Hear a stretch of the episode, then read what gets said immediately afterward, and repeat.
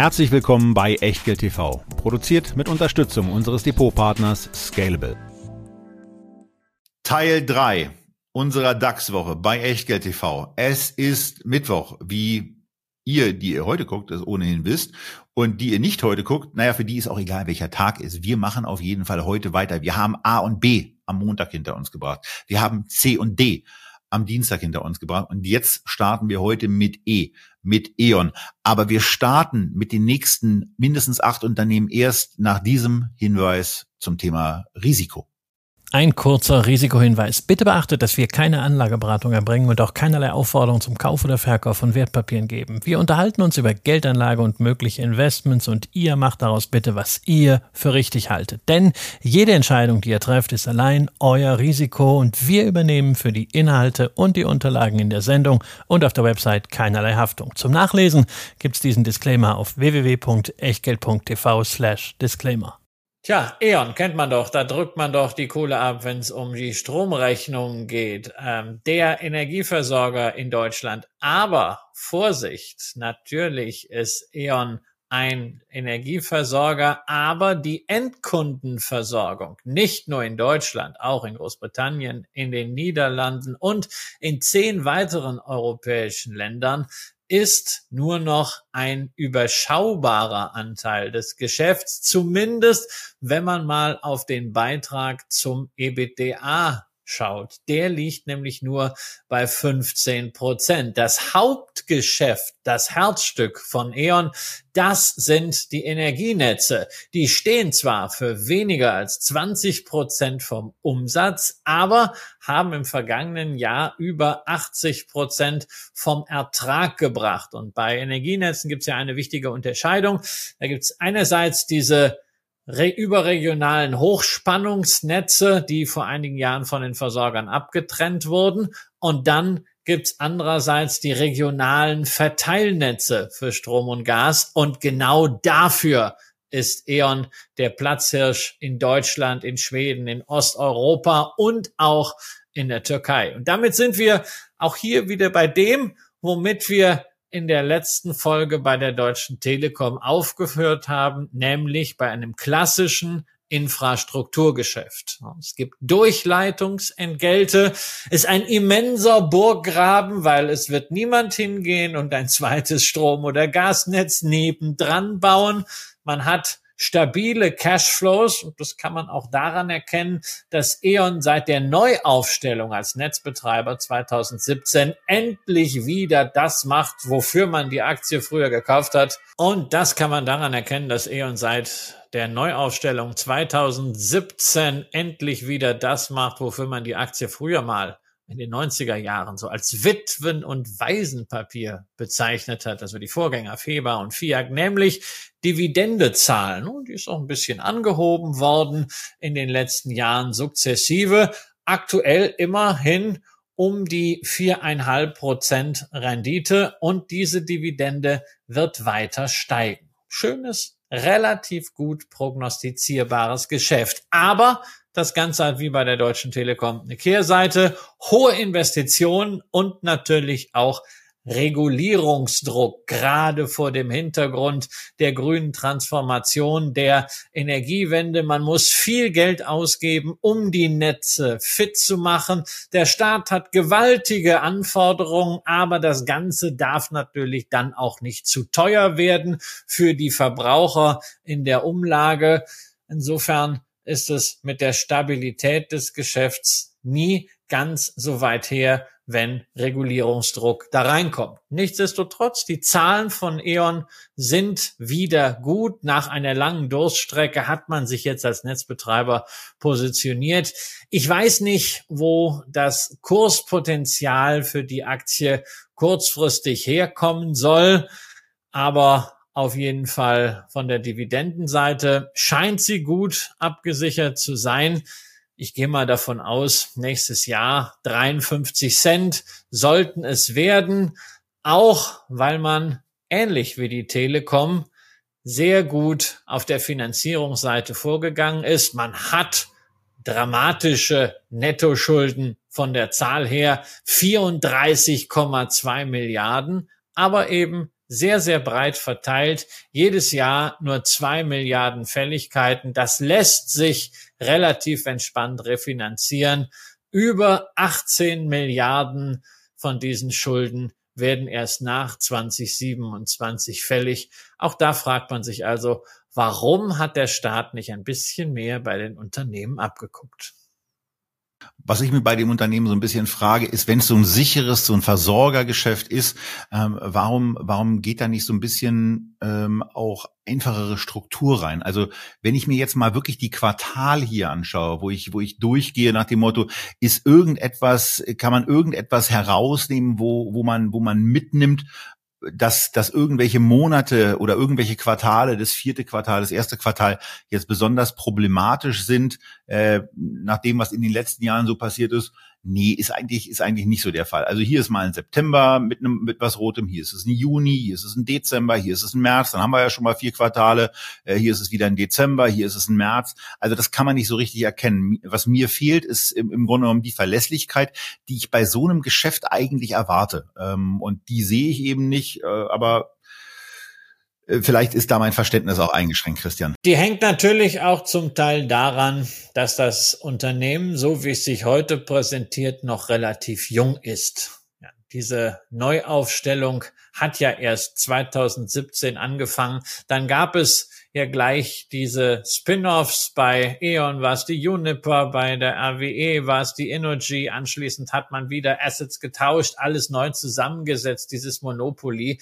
Das heißt, die E.ON in der heutigen Form, wie übrigens auch, das werden wir dann noch sehen, die RWE, die müssen erstmal in der Positionierung einen Track Record aufbauen. Das braucht einfach drei, vier Jahre und für Anleger, die sagen, ich investiere nur in Firmen, die bei dem Geschäft, was sie da machen, wirklich einen Track Record haben, am besten nicht über einen, sondern über zwei oder drei Wirtschaftszyklen, für die ist eine eher nichts und ich gehöre ja bekanntermaßen zu diesen Anlegern, die sehr gerne Rückschlüsse aus der Vergangenheit ziehen, gerade was Resilienz angeht und Anpassungsfähigkeit.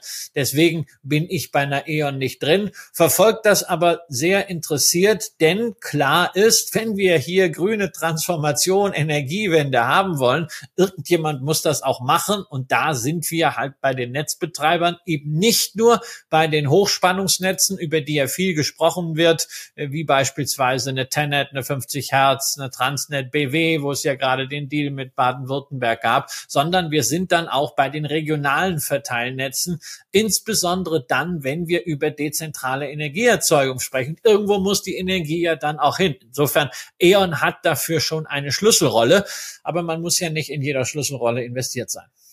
Ja, da kann ich mich nur anschließen, auch wenn es ein alter Bekannter im DAX ist. Äh, diese Form von Jungspund brauche ich an der Stelle auch nicht, ich will sie auch nicht haben. Aber wenn ihr Gründe für ein E.ON-Investment habt, äh, dann ergänzt das doch gerne in euren Kommentaren unterhalb des Videos. Und äh, ja, dann haben wir da zumindest mal vielleicht den einen oder anderen Einblick.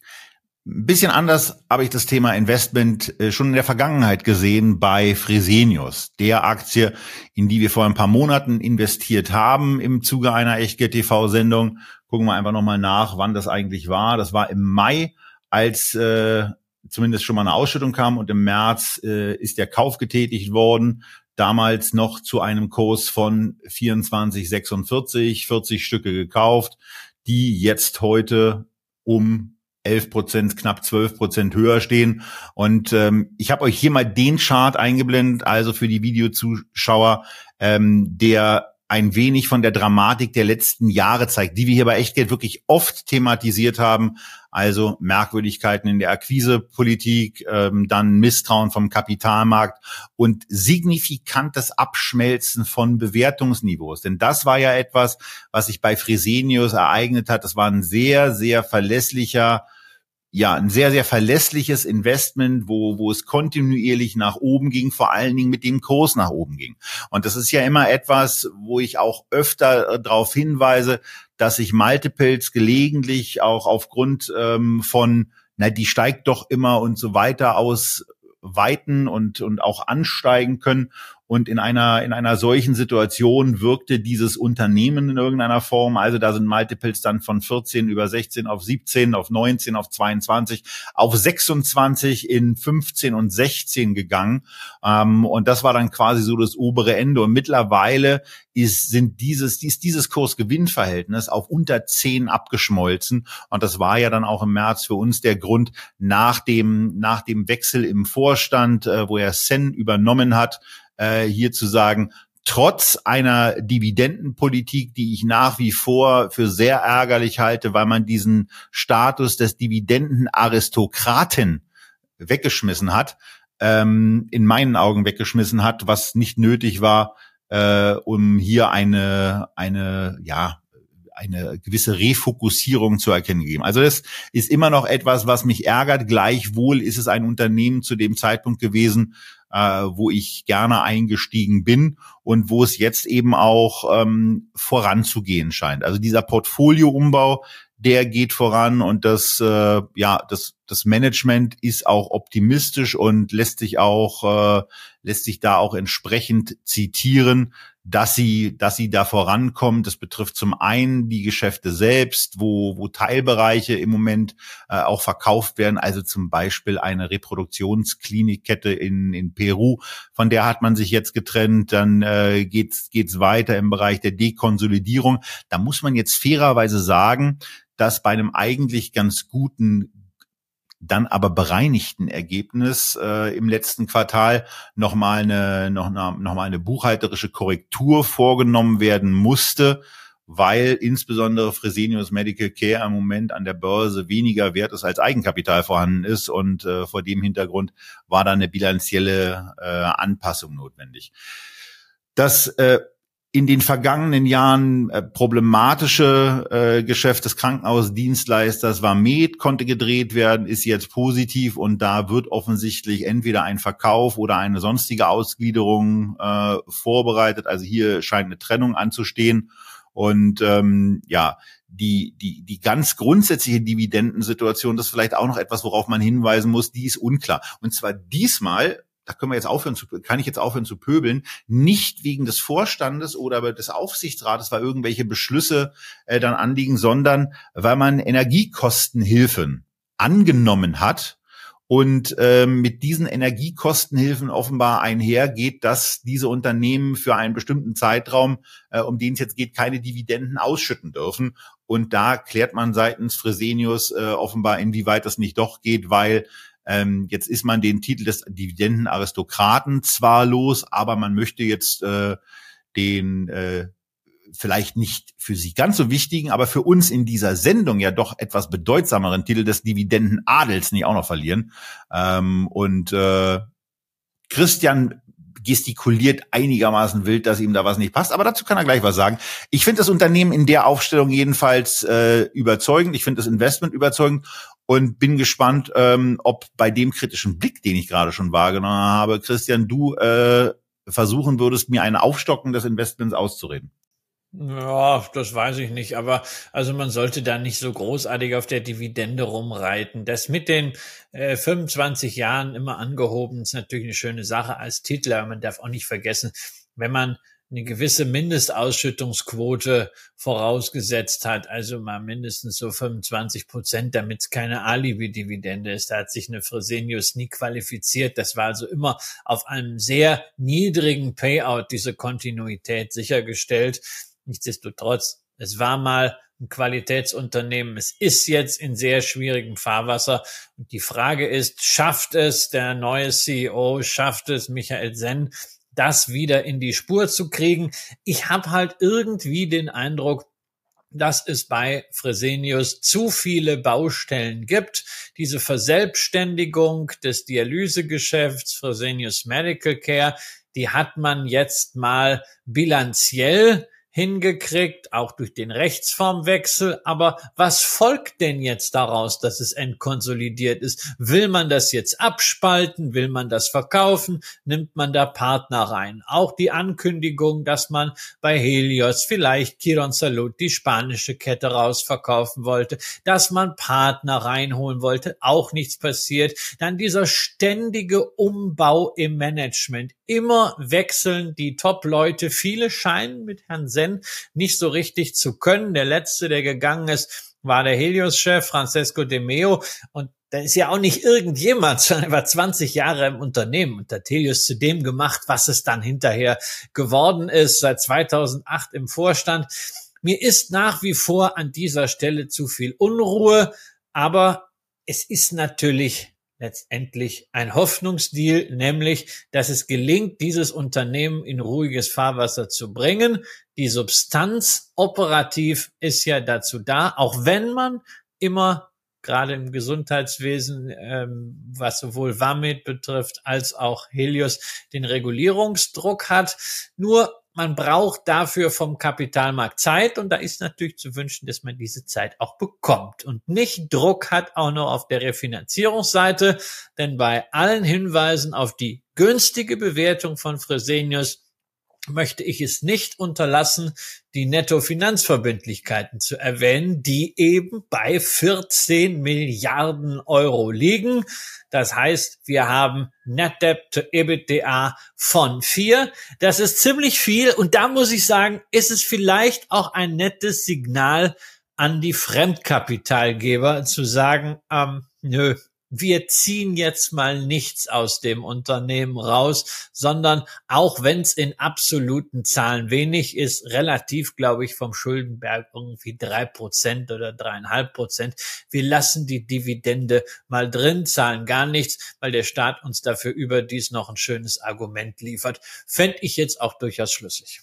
So, für mich war das jetzt kein Gegenargument. Also jedenfalls nicht eins, worauf, äh, wo ich dann, wo ich dann sage, ähm, das, äh, das nehme ich für mich so, so an, äh, dass ich mich da nicht wohlfühlen würde. Ich, ich setze in der Tat darauf, dass dieses Unternehmen A in ruhiges Fahrwasser kommt, äh, bilde mir auch ein, ähm, jetzt auf Basis der, der jüngsten Quartalszahlen äh, dafür noch ein paar Hinweise zu sehen und gehe von daher vor allen Dingen auch davon aus, dass wir in so einer, in so einer Situation auch wieder eine Ausweitung dieser Multiples, die eben stark runtergeprügelt sind, äh, sehen können. Das Angenehme in dieser Situation, wenn wir schon mal eine Sendung auch um 13 Uhr aufzeichnen, ist, dass wir in der Tat hier jetzt gerade äh, mal in den Genuss dieser sehr, sehr engen Spreads auch kommen. Also von daher ähm, sehr einfach. Diese 40 Stück mache ich jetzt nochmal. Das sind dann die 1100 Euro.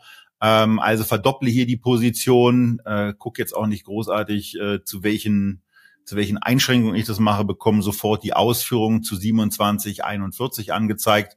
Und äh, dann sind wir hier an der Stelle, ähm, wo es jetzt auch in das System hier reinläuft. Und das dann eben auch am Freitag, wenn wir uns äh, nochmal das, das gesamte Depot angucken, was auch an, an DAX-Beteiligungen von uns da ist, äh, da nochmal einen Blick drauf werfen können und Fresenius dann eben aufgestockt ist. Weiter geht's mit einer Aktie, in die wir interessanterweise eigentlich schon investiert sind. Und zwar nicht in einem Rahmen eines Direktinvestments, sondern über Bande. Am Jahresanfang hatten wir eine Sendung mit Pip Klöckner. Jeder von uns hat da Aktien vorgestellt. Christian, Pip, Icke. Und äh, bei Christian war unter anderem die Talangs mit dabei. Und Talangs ist eben ein Großaktionär äh, von der Hannover Rück.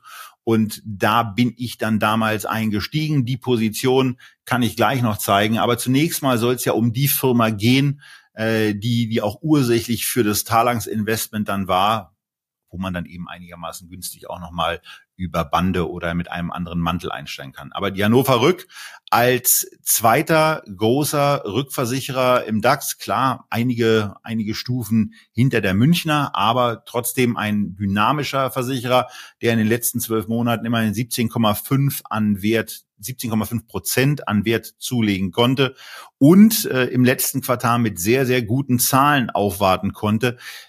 So dachte man zumindest. Denn diese, dieser starke Zuwachs in Größenordnung von 46 Prozent beim Quartalsergebnis, der lag vor allen Dingen daran, dass es einen äh, Steuereffekt gab, äh, den man dort ausgenutzt hat und ähm, es bei einem genaueren Hinblick, der dann eben auch gemacht wurde, äh, partiell zu, zu Rückgängen im, im Bereich Schaden auch äh, gab und äh, man an einigen Stellen eben deutlich hinter den Erwartungen geblieben ist, was man äh, beim Kurs auch so ein bisschen daran erkennen kann, dass da jetzt so ein bisschen die Seitwärtsphase erstmal eingeläutet wurde. Ähm, es gibt ein paar kritische Analystenstimmen, das kann man auch mal äh, hervorheben, denn das kommt ja nicht so oft vor, dass sich Banken dann ähm, auch mit äh, prognostizierten Kursabschlägen positionieren. Die UBS geht hier raus und ähm, hat auf Basis der für sie eben ähm, enttäuschenden Entwicklungen im Schadenrückversicherungsbereich gesagt, 179 ist ein faires Kursniveau. Barclays ist nach draußen gegangen, hat gesagt, 170 ähm, halten sie für angemessen.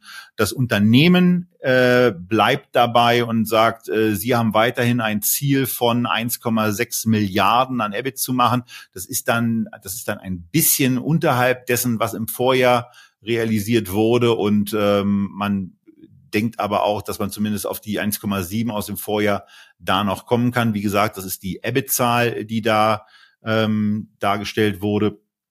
Und äh, hier haben wir eben dann bei den bei den Zahlen insgesamt eine Situation, wo man wo man zumindest äh, auch ja in in der Betrachtungsebene sieht, dass es äh, wohl kein zu teures Unternehmen hier ist, also mit einem mit einem 14er ist KGV äh, erscheint die die Hannover Rück da auch ein bisschen günstiger, als wir sie in der Vergangenheit auch schon gesehen haben.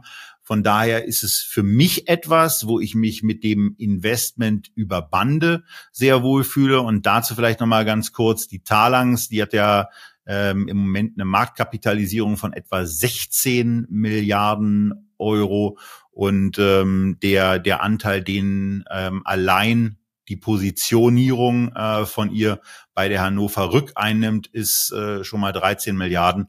Und damit ähm, bekommt man eigentlich eine, eine ganz schöne, eine ganz schöne Packung über das Talangs Investment äh, mit Hannover Rück in sein Depot.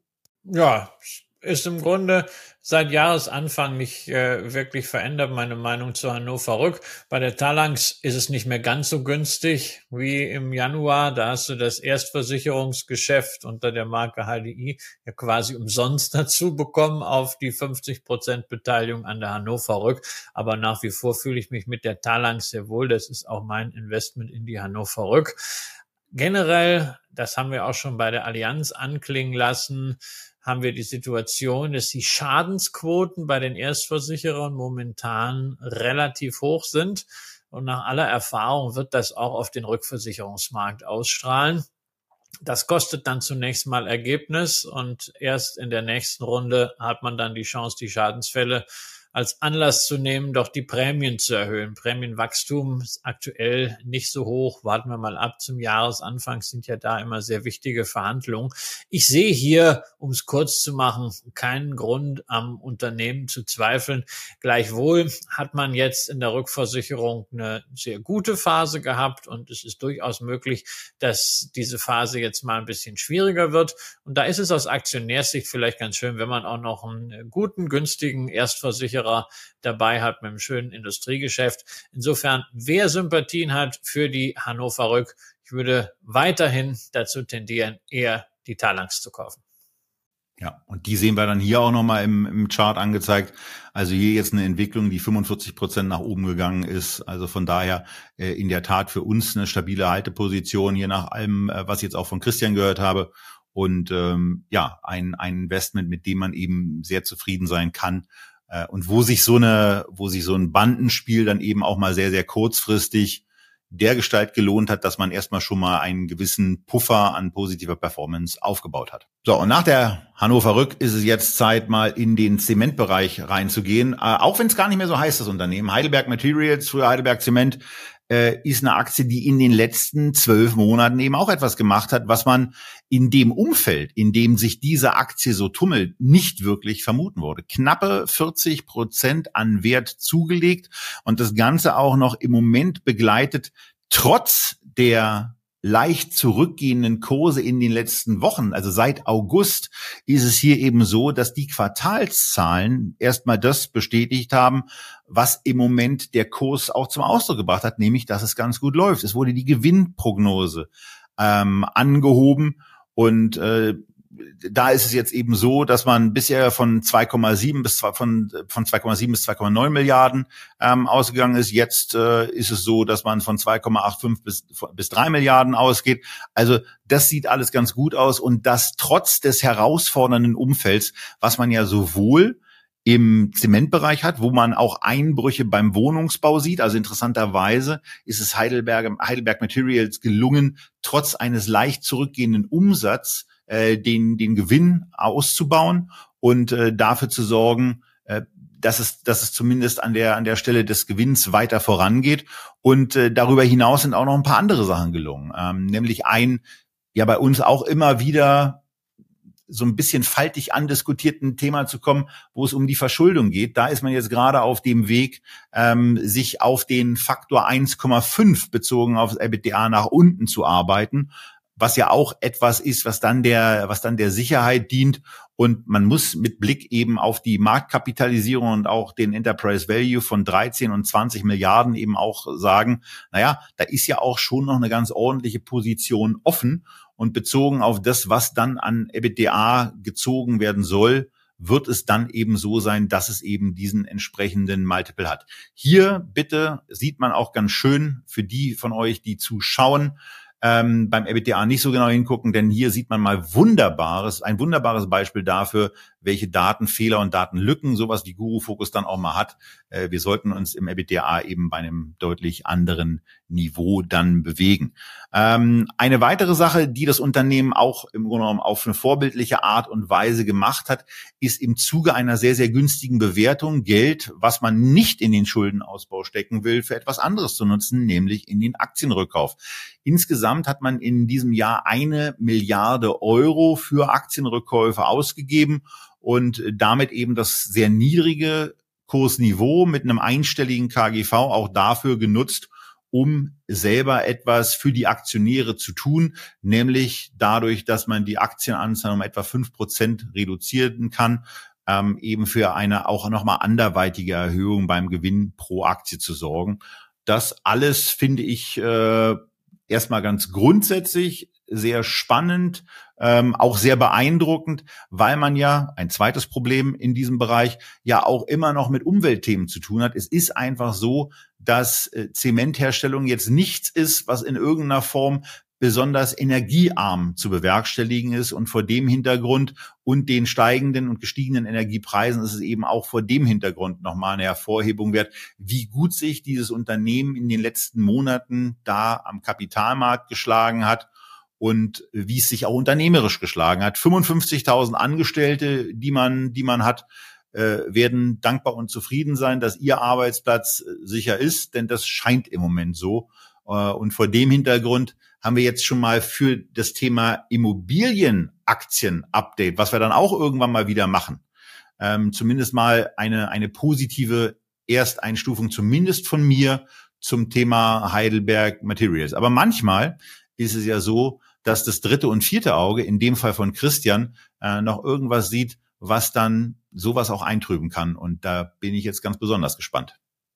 Ja, ich weiß, du magst Zement. Ich erinnere mich noch an die Italien-Sendung mit äh, Buzzi unter anderem. Das hat dir auch schon gut gefallen, weil das alles günstig ist. Ja, ist aber auch äh, mit gutem Grund günstig, denn diese Investitionen, die erforderlich sind für eine grüne Transformation, sofern sie denn überhaupt funktioniert bei diesem energieintensiven, CO2-intensiven Geschäft, diese Invest das ist alles sehr, sehr erheblich. Und deswegen, aufgrund dieses Aufwands, das ist für mich gar nichts. Ich finde es spannend, in etwas zu investieren, was auf dem Bau gebraucht wird. Aber ich bin dann wesentlich mehr bei Dämmstoffen wie bei einer Sto. Ich bin bei allem, was mit Klima Technik zu tun hat wie einer Carrier.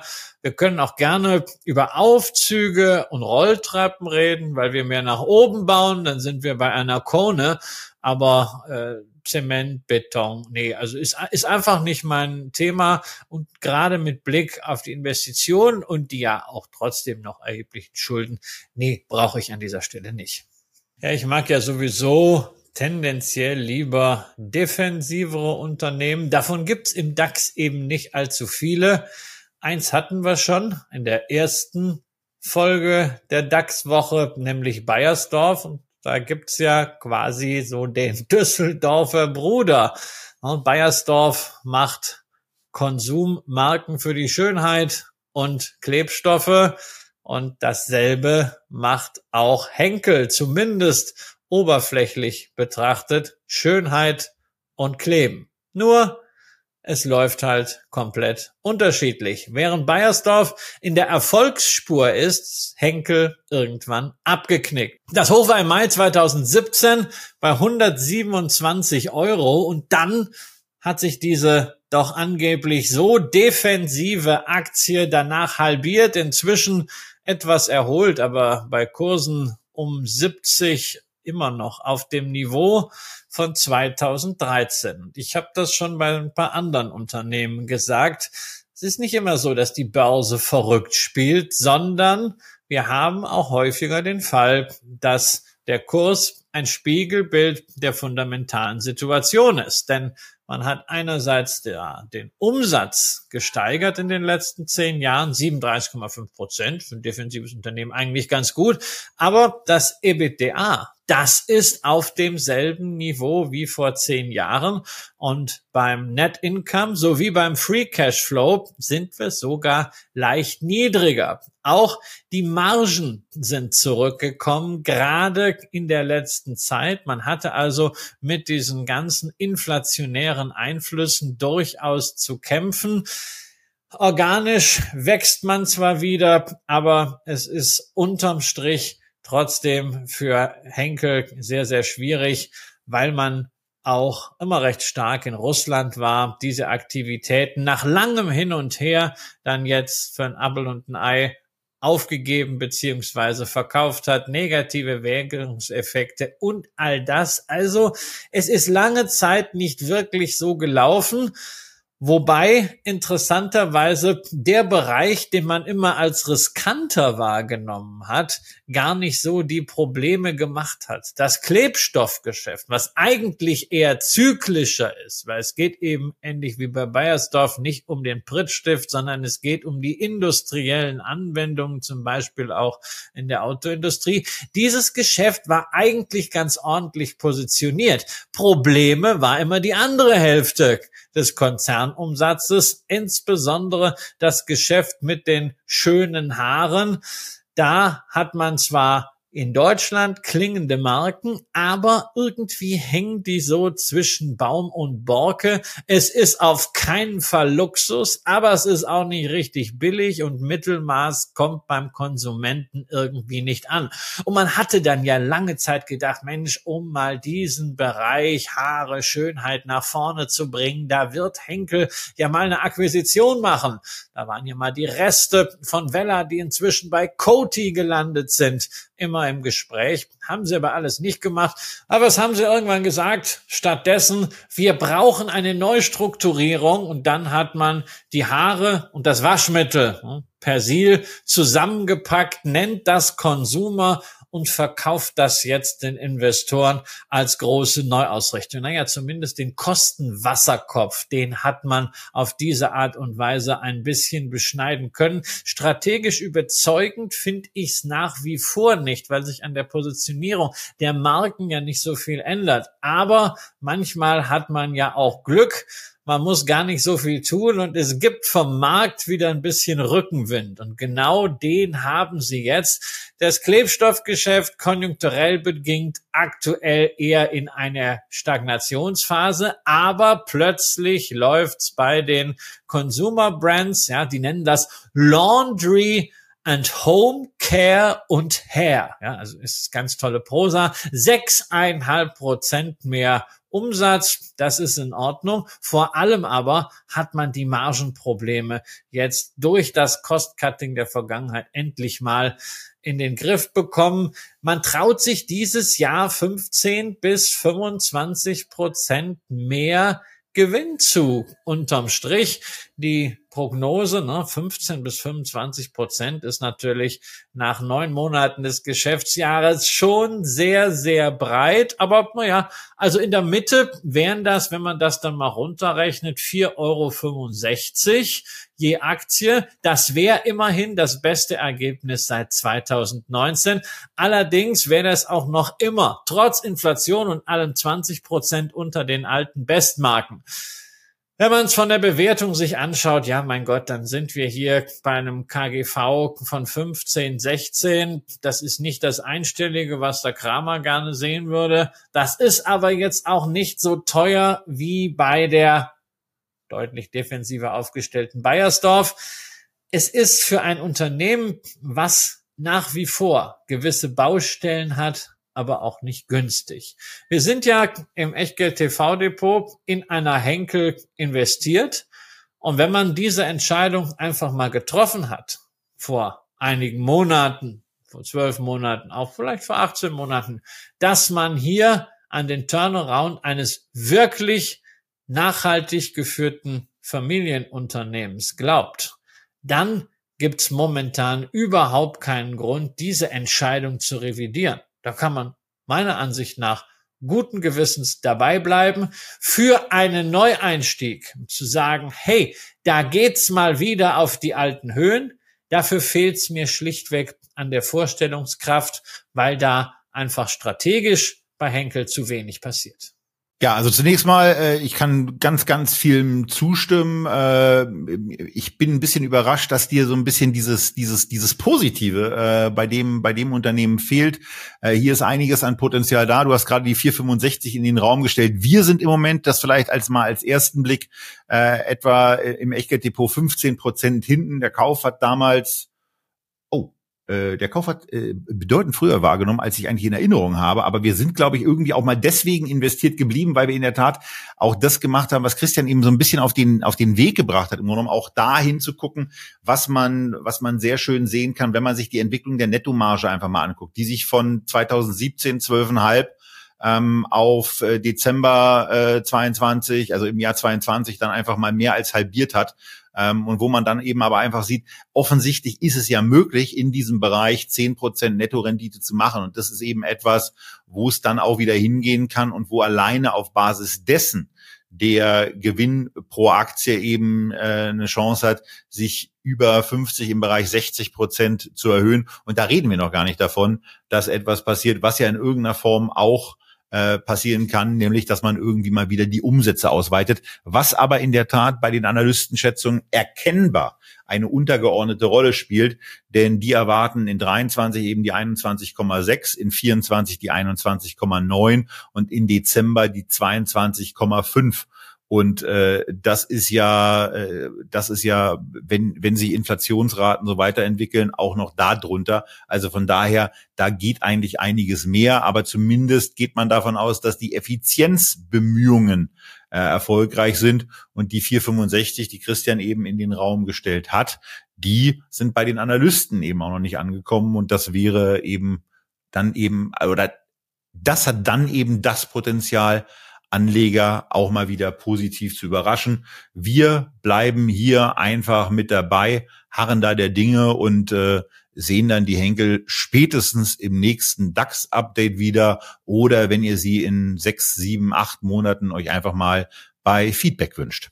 Ja, wir sprechen heute bei den Unternehmen sehr häufig über die neun Monatszahlen. Das ist der aktuelle Stand. Der ist auch relativ frisch, aber es gibt einige wenige Unternehmen, die haben ein versetztes Geschäftsjahr. Alles, was zu Siemens gehört oder mal gehörte, beispielsweise, da endet das Geschäftsjahr schon am 30.09. Und das gilt auch, wir sind bei I für Infineon.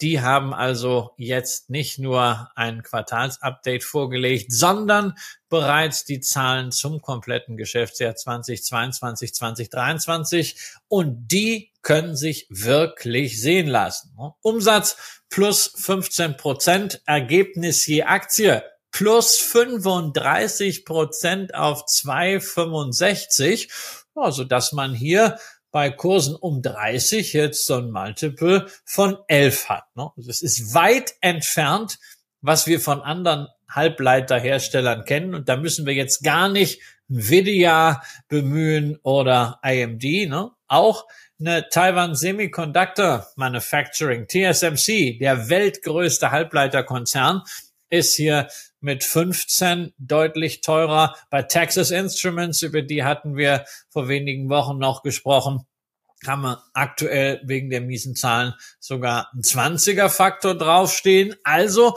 man kann nicht behaupten, dass Infineon für den Halbleiterbereich jetzt teuer sei. Im Gegenteil, die Aktie wird mit einem Abschlag gehandelt, was auch damit zu tun haben kann, was der Schwerpunkt hier ist, nämlich Chips für die Autoindustrie. Die machen rund die Hälfte vom Geschäft aus. Und da hatte man ja lange Zeit eine Knappheit und nun fürchten Investoren, könnten es vielleicht ein paar zu viele dieser Chips sein. Das ist der übliche Schweinezyklus. Wir haben ihn immer wieder hier zitiert und auch die Digitalisierung wird nichts daran ändern, dass dieser Zyklus intakt bleibt. Bislang muss man aber sagen, die Zahlen von Infineon trotzdem, genau wie man stark ist bei Energie und bei vernetzten Systemen, wo man dann insgesamt auch nach vorne denkt. Es wird kräftig investiert. Übrigens mit besagter Taiwan Semiconductor Manufacturing hat man ein Joint Venture. Bosch und NXP sind auch noch dabei. Da soll eine neue Fabrik in Dresden entstehen. Und ja, irgendwie ist Infineon ein gutes und erfreuliches Stück Standort Hightech Deutschland. Trotzdem, ich bin bei Halbleiteraktien ohnehin vorsichtig. Ich finde es sehr spannend, aber einzelne Halbleiterunternehmen, einzelne Chips einzuschätzen, dazu fehlt mir das Know-how. Deswegen setze ich hier gerne auf einen ETF. Infineon erinnert uns daran, dass es nicht nur die hochkomplexen Chips braucht, die Nvidia herstellt für künstliche Intelligenz, sondern im Auto braucht man immer mehr Chips, aber das sind bisweilen auch einfache Halbleiter. Insofern ist da eine geschäftliche Basis da. Mir persönlich würde der Mut fehlen, gezielt in eine Infineon zu investieren. Aber so, wie es momentan aussieht, kann man auch froh sein, dass wir ein solches Unternehmen teilweise ja auch mit einer solchen Fertigung im Land selber haben. Ja, schön ist es auf jeden Fall. Mir fällt bei Infineon natürlich immer wieder als erstes ein, dass das eine Aktie war, die damals noch zu den absoluten Börsenhochzeiten an den Kapitalmarkt gegangen ist, wo die Bildzeitung im Grunde genommen gefordert hat, dass jeder, der Aktien haben möchte, auch welche bekommen müsse und ähm, äh, hat diesen damaligen Hype äh, befeuert. Ich erinnere mich auch äh, sehr gerne an die Analystenveranstaltung, die dann im Dresdner Bankgebäude am Pariser Platz in Berlin stattgefunden hat, wo sich zwei Analysten darin überboten haben, den Schweinezyklus A darzustellen und dann auch daran zu erinnern, dass sich Aktien immer mal halbieren können. Und äh, das ja im Grunde genommen äh, für mich äh, dann auch in der Sendung war, immer mal wieder zu zählen, wie oft sich diese und jene Aktie halbiert hat. Eine Infineon-Aktie hat in der Vergangenheit gezeigt, dass sie in der Lage ist, sich sehr, sehr oft zu halbieren. Ähm, auch äh, mal so weit, dass sie in den, in den Cent-Bereich abgerutscht ist. Davon ist sie jetzt glücklicher und erfreulicherweise sehr, sehr weit entfernt. Äh, nichtsdestotrotz äh, ist es der, ist es der im DAX notierte Ausweis äh, und Nachweis, dass Schweinezyklen immer wieder möglich sind. Ich persönlich äh, will hier nicht investiert sein, äh, auch weil mir ähnlich wie Christian die Einschätzungsmöglichkeit fehlt. Das hält mich zwar an der einen oder anderen Stelle vielleicht manchmal nicht davon ab, zum Beispiel in eine Intel einzusteigen, aber da muss man dann eben auch selbstkritisch sagen, das war möglicherweise auch nicht meine beste Idee. Also von daher ähm, tue ich und lege ich bei Infineon nicht nach, sondern bleibe jetzt bei dem anderen deutschen Chip-Unternehmen, bei Intel, die ja ähm, so stark von Deutschland gefördert werden, dass wir sie eigentlich mental irgendwie auch eingemeinden können. Aber ich finde es ja schön, dass du äh, Intel immer noch als äh, Chip-Unternehmen ansiehst. Es gibt ja Menschen, die glauben, dass das Geschäftsmodell inzwischen Subventionsrittertum sei. Aber also wenn du dir sicher bist, dass sie noch was äh, produzieren, äh, statt nur Gelder abzugreifen, dann ist ja gut. Weißt Warten als ich? Ja, nein, nein, keine Ahnung, aber es ist schon interessant, wie Gelsinger so äh, durch die Welt gereist ist mit dem Hut, überall in der westlichen Welt Geld eingesammelt hat. Na gut, vielleicht kriegt er das Geld ja auch gar nicht nach dem Urteil. Aber entschuldige Christian, wenn wir wüssten, wenn wir wüssten, dass wir durch die Welt reisen und äh, überall da, wo wir sagen, wir produzieren jetzt hier und da Echtgeld TV und überall kriegen wir auf einmal 10 Milliarden in den Arsch geschoben, mal salopp formuliert, dann äh, dann säße ich mit dir aber im nächsten Flieger. Da kannst du dich aber drauf verlassen. Ja, aber vor allen Dingen dort, wo das Wetter vielleicht ein bisschen besser ist, weil also der Winter in Berlin, da ist schon sehr, sehr. Aber 10 Milliarden können wir uns das Wetter auch fast kaufen, oder? Nee, das geht eben nicht. Ja, also Wetter und Gesundheit äh, fast nicht so. Also insofern bleiben wir, bleiben wir in Berlin und machen weiter und gucken uns an, was mit den Intel-Aktien wird und gucken wir uns auch an, was mit Mercedes wird, nämlich mit der nächsten Aktie auf unserer Liste. Ja, gemessen an der in diesem Jahr ausgeschütteten Dividende von 5,20 Euro ist das bei einem Aktienkurs von aktuell um die 59 Euro. Die Dividende dividendenstärkste Aktie im DAX, über neun Prozent Rendite. Ja, ja, wer die erste Sendung gesehen hat, weiß, es gibt noch einen Trick, nämlich die Vorzugsaktie aus der BMW ein bisschen mehr rauszuholen, aber die Vorzugsaktie von BMW ist eben nicht im DAX und deswegen Mercedes ist das Dividendenschwergewicht im deutschen Aktienindex und zweifelsohne ein Unternehmen, bei dem wir anders als bei Henkel nicht darüber streiten müssen, ob es eine Strategie hat. Die ist ganz eindeutig. CEO Ole Kelenius will auf Premium mit Fokus Luxus hinaus. Da soll Mercedes hin. Und die Frage ist natürlich, kann das funktionieren? In einer Skalierung von 150 Milliarden Euro Umsatz, wo man eben früher auch kippelige Kleinwagen wie eine A-Klasse hatte. Aber die Zahlen zumindest sagen für den Moment ja. Das funktioniert. Denn der Margensprung, den wir 2021 gesehen haben, als die EBTA-Marge von 12 auf 18 gegangen ist, den haben wir 2022 und 2023 halten können. Sogar auf Quartalsbasis wurde dieses Niveau bestätigt. Es war also zumindest nicht nur die Knappheit, die dort bezahlt wurde, sondern man hat tatsächlich in dieser Luxuspositionierung jetzt gutes Geld verdient und das bestätigt. Aber im laufenden Jahr gibt's da eben keine großartige Steigerung, zumindest nicht beim Ergebnis je Aktie. Und man fragt sich halt, wie es 2024 weitergeht. Kann das funktionieren? Mit der Transformation von Mercedes in einen reinen Luxushersteller. Der Markt, die Börse, sagt nein.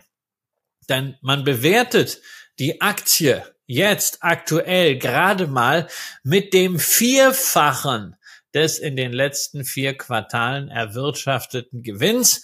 Da kann man jetzt sagen, wow, ist das günstig? Ja, man kann auch sagen, da steckt extremes Misstrauen gegenüber dieser Strategie drin, für die man ja auch die Mitarbeiter mitnehmen muss. Und bei Mercedes ist es ja jederzeit so gewesen, dass sich der Mitarbeiter auch das Auto leisten können soll. Und das funktioniert mit dieser Strategie sicherlich nicht. Und wo es denn mit der Elektrifizierung hingeht, ja, das steht auch in den Sternen. Überzeugend war das bislang auch noch nicht, was die Verkaufszahlen und die Margen angeht. Und letztendlich ist der Mercedes-Aktionär hier wieder am selben Punkt wie schon 1999, wie 2008, wie 2014, wie 2021. Nämlich immer dann, wenn die Mercedes-Aktie so in diesen Bereich zwischen 65 und 75 vorgestoßen ist, dann ging es anschließend erstmal runter. Und genau das haben wir dieses Jahr auch wieder gesehen. Insofern, ich habe es ja mehrfach jetzt gesagt, Autos sind nicht meins im Depot, brauche ich nicht, abgesehen von einer Sondersituation. Wir haben hier eine Dividende, die großartig aktuell unterfüttert ist, aber neun Prozent Dividendenrendite sind immer ein Misstrauenssignal und dieses Signal, das muss man nicht eins zu eins umsetzen. Man muss daraus nicht flüchten aus der Aktie. Aber man sollte das Misstrauenssignal sehr, sehr wohl hören und nicht davon ausgehen, dass es diese neun Prozent jetzt die nächsten Jahre gibt und dass der Kurs sich nach von diesem günstigen Bewertungsniveau eigentlich nur gen Norden dahin, wo die Sterne sind, bewegen kann. Ja, man sollte eben auch sehen, dass die Aktie einigermaßen deutlich sowohl unter der 200-Tage-Linie liegt, als auch mit 25 Prozent, also mit knapp 25 Prozent einigermaßen spürbar unter ihrem äh, 52-Wochen-Hoch, äh, was wir äh, bei den, bei den Videozuschauern ja ohnehin im Bild haben, äh, da wo die Aktie dann eben hingelaufen ist, in der Spitze bei 76,10 Euro ähm, das ist eben schon was und das liegt eben dann auch am Operativen. Ne? Also wenn man dann einfach mal für, ein, ich weiß jetzt gar nicht mehr, wie viele Fahrzeuge es waren, äh, ich meine 100.000, äh, wenn man für die auf einmal feststellt, dass da dummerweise eine ganz bestimmte Batterie, äh, die man für die Hybridfahrzeuge von Bosch benötigt, dass äh, die dann nicht bereitgestellt werden kann oder wenn Bosch das möglicherweise einen Tick verspätet feststellt, äh, dann ist das eben dauerlich, weil was man sich hier immer klar machen muss, dass wir wirklich relativ schnell über gigantische Umsätze reden. Das ist eben nicht so ein Ding, wenn wir über 100.000 Einheiten reden, dann, äh, dann ist es eben nicht etwas, wo, wo mal 100.000 AirPods nicht verschickt werden oder wo 100.000 iPhones nicht beim Kunden ankommen, sondern wir reden hier eben über Autos, wir reden über Fortbewegung, äh, wir reden über ganz, ganz viele Erzählungen, die dann auf einmal äh, stattfinden, wesentlich stärker als bei anderen weniger emotional aufgeladenen Produkten. Grundsätzlich finde ich es extrem beeindruckend, wie Mercedes seine Strategie, diese Edelstrategie auch umgesetzt hat. Ich glaube, dass die noch nicht so ganz fertig ist, weil ähm, man muss ja dann auch gucken, wie gelingt dann dieser Transfer dieses Edlen auch in die Elektromobilität voll hinein. Ähm, und da scheint es ja im Moment auch die andere oder andere, äh, die eine oder andere Baustelle oder auch Brandstelle zu geben, weil es zu Stornierungen kommen soll, weil die Absatzzahlen nicht so stimmen. Also das ist, das wird schon auch an dem Kursrückgang, den man jetzt in den letzten Monaten gesehen hat, deutlich und das, was wir uns hier ja ganz gerne auch immer angucken wo wir dann sagen, wir heben hier auf ein Vierer KGV ab, das ist eben vor allen Dingen auch äh, mal nach hinten schauend. Was ist denn jetzt eigentlich gelaufen? Und da ist es auf jeden Fall hochgradig beeindruckend, wie Mercedes-Benz die Margen ausgeweitet hat, auch dass sie mittlerweile bei einer Nettomarge von zehn Prozent angekommen sind. Äh, das ist klasse, aber für die nächsten äh, zwei, drei Jahre ist eben eher von der Stag wird eher von der Umsatz, äh, von, nee, von der Ergebnisstagnation ausgegangen. Und das ist dann schon etwas, äh, ja, was so ein paar Leuchten äh, in einer rötlichen Farbe leuchten lässt. Beim Umsatz kann man bei der 139 Milliarden Schätzung eben auch sehen, dass dieses Problem offensichtlich von den Analysten eben schon eingetragen ist und dann zu einer ähm, dann zu einer zurückhaltenden Wachstumsprognose auch führt, weil ein Wachstum von 139 auf 142 Milliarden in 2024 auf 144 Milliarden knapp in 25 ist eben auch äh, weniger als die Inflationsrate nach allem äh, was man im Moment so erwarten kann, sehen wird. Und äh, vor dem Hintergrund ist es eben so, dass offensichtlich der Kapitalmarkt sehr, sehr stark in Frage stellt, wie wird diese Strategie funktionieren. Äh, ich kann es nicht wirklich einschätzen und würde deswegen auch da meine Finger von lassen. So, und das war's dann mit Teil drei unserer Reise durch den DAX. Morgen geht's weiter mit MTU bis SAP. Da nähern wir uns dann also den, den richtig hohen Buchstaben im Alphabet. Wir wünschen euch heute einen schönen Abend. Bleibt oder werdet wieder gesund. Wir sehen uns morgen wieder zu Teil 4 vom DAX.